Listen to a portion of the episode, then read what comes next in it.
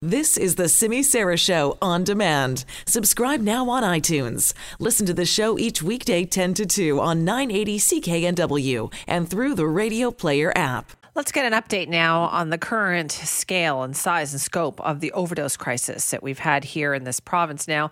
We've been in a public health emergency for a couple of years now. So, are we making any progress with all of the education, all the talk, all the different programs that we have launched as a result of this? Well, new figures out from the BC Coroner Service today show that 268 people died in BC from illicit drugs in the first three months of this year. That's actually down. But carfentanil was also detected in nearly double the number of fatalities compared to a year ago. And remember, carfentanil is 100 times more deadly than fentanyl. So let's get a bigger picture of these numbers now with the help of Andy Watson, who's the communications manager at the BC Coroner's Service. Andy, thanks for joining us. Hi, Simi. Thanks for having me on the show. So, are there kind of positives and negatives with these numbers today? Yeah, I think you know cautious optimism, seeing the year-over-year monthly average down, but certainly um, cause for uh, concern. I think with the carfentanil detection data that we see, um, when we look at the testing for carfentanil that started in uh, the summer of 2017, we hadn't seen high numbers in, in carfentanil detected deaths. But for the first three months of 2019, we've seen a big increase. Um, 35 deaths had carfentanil detected in all of 2018, and we've already seen 64 for 2019, and we're only three months into the year. So certainly that's something that we're keeping a very close eye on and working with our our partners uh, across the province with health authorities and, and provincial organizations to try and really get a better sense of why that's happening, and uh, hopefully that data sharing will, will help. Uh, help those on the front lines to be able to come up with some solutions of, of what might be happening and why it's happening. Andy, what do you think that tells us then? I mean, if if we're improving the numbers in people who are dying, so fewer people are dying, and yet we're seeing more carfentanil. Is that in some way indicating that maybe the message is getting through, but unfortunately the drugs are just getting deadlier? Yeah, I think I think that's exactly exactly it. Um, we know that there's a toxic drug supply with carfentanil. There, as you said off the top, 100 times more potent than fentanyl. Uh, the toxicity of that drug supply is certainly very high. Uh, it's an unsafe supply, and that's why we continue to advocate for access to safe supply. Uh, you heard Dr. Bonnie Henry come out uh, a few weeks ago talking about decriminalization. These are all things that we need to consider as we continue to turn a corner here. But certainly, I think it shows, and and, and it's hard to point to specifically what is working, but something is working. When you look at an average of over 130 deaths a month in 2018 for the first three months, and now we're down to 90 a month um, for the first three months of 2019. While that's still, you know, 89, 90 deaths too many, uh, at least it's coming down. And I think, you know, when you come down a third uh, in the total number of deaths, uh, that that's a significant uh, that's a significant chunk that we're we're looking at, and and certainly we need to continue our efforts. We can't let off our uh, let off our pressure here in, in a public health emergency in terms of uh, of taking action. But but certainly this is a sign for cautious optimism as, as we look forward. I do remember that about a year ago we saw a dip in the numbers, but then you know the next month it went back up. So do you think that by putting three months in a row here of some improving numbers that we can safely say that maybe something is going right?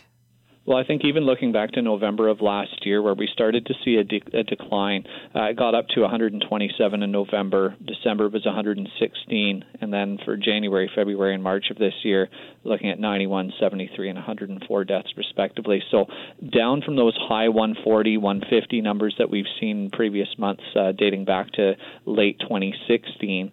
Uh, so we're down, and I think the trend over time we have seen a decrease. So again cautious optimism and and with any data we have to we have to treat it with caution as it you know as it is preliminary and, and subject to change as other investigations and testing results come in.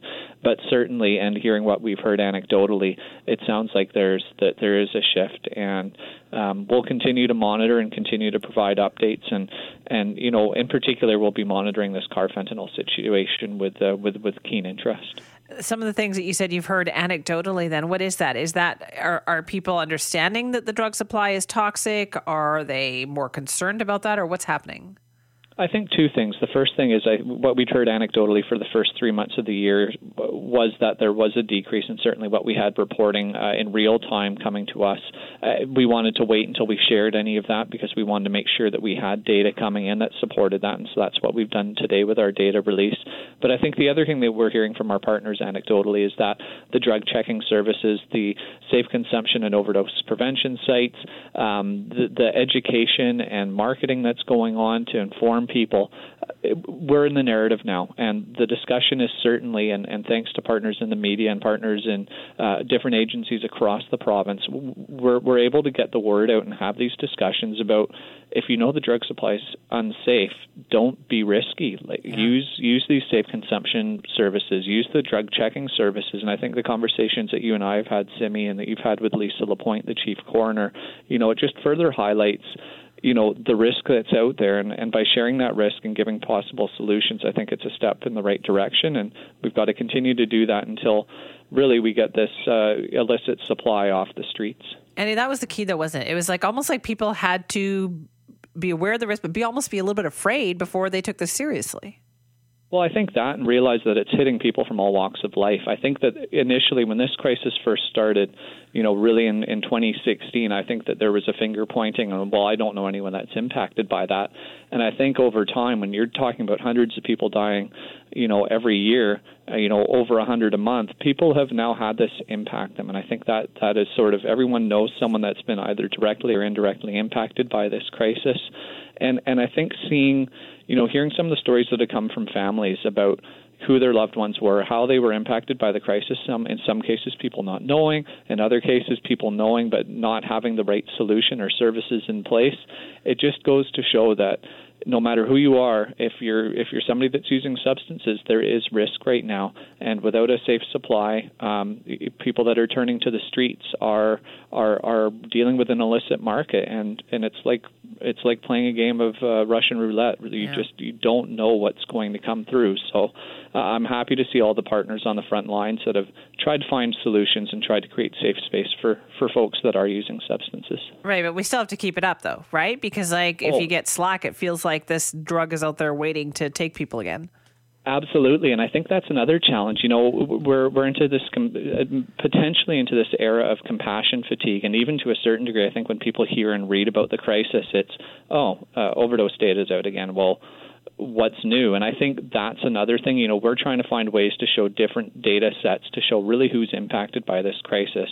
Certainly, with today's news, the carfentanil piece and the fact that we may have turned a corner, you know, those are good conversation pieces, but it doesn't uh, change the fact that we need to continue to talk about safety and the public yeah. safety element of this. And that's that's really the key. The key is let's get past the data and talk about who's being impacted, how to stay safe and and where we need to go from here. So hopefully that this you know this interview and other interviews today will will lead to those conversations. And if you know someone in your life that uses substances, talk to them about safe services in their area and what they can do.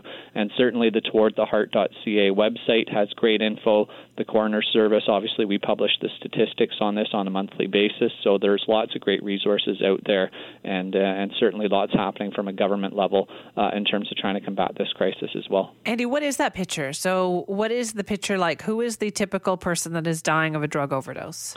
Yeah, sadly, this hasn't changed much based on what we're seeing, and you know, I, I know that this is different in, in indigenous communities, and we'll we'll let them do do the talking on on what that looks like at, at a later time. Uh, but certainly, province wide, what we're seeing generally males aged 30 to 59 are are really that target demographic. Um, you know, more than two thirds of all illicit drug deaths in BC uh, for the start of 2019 were uh, involving people aged 30 to 60. Males have been accounting for four in every five of the illicit drug deaths over the same period. Uh, it's consistent with what we were seeing last year. Uh-huh. Fentanyl also being detected in almost nine in every 10 deaths. Um, that's consistent with what we're seeing. And as we put out in September of last year, we see people in the trades and transportation industry being at a higher risk, and certainly people isolated, people who um, are indoors using alone, people that don't have the ability to have someone help them. So, how do we get those folks a, not to have shame or stigma when they're using substances, and B, to know what services they can access. And so we'll continue to try and do that work. And again, to try and help prevent death in similar circumstances. All right, Andy, thanks so much for talking to us about it. Thanks so much, Simi. Have a great day. You too. That's Andy Watson, Communications Manager at the BC Coroner Service. We regularly talk to Andy, uh, and he paints this picture for us. There's good news and bad news in the latest set of numbers that the coroner service has released here. The good news is that fewer people are dying versus a year ago. In the first three months of this year, 268 people died in BC from illicit drugs. That is still a startlingly high number, but it is down almost one third from the same period a year ago. But here's the bad news with that Carfentanil was detected in nearly double the number of fatalities compared to a year ago, and this drug is 100 times more deadly than fentanyl. So it is showing up in larger numbers in the supply. It is more and more responsible for the overdoses. Uh, and it is out there. And so that's the one thing they are keeping a very close eye on. And who is dying? Predominantly still men. Uh, males between the ages of 30 and 59 are still the number one victims of this uh, opioid overdose crisis. Want to weigh in, simi at cknw.com. Another important reason for us to talk about that today is that the those drugs, like where are they coming from? They're on our streets, people are buying them, people are dying. And the drugs are coming from, you know, gangs. They're coming from organized crime. That money is being laundered. That's all part of the same bigger picture that we're talking about when it comes to money laundering here in BC.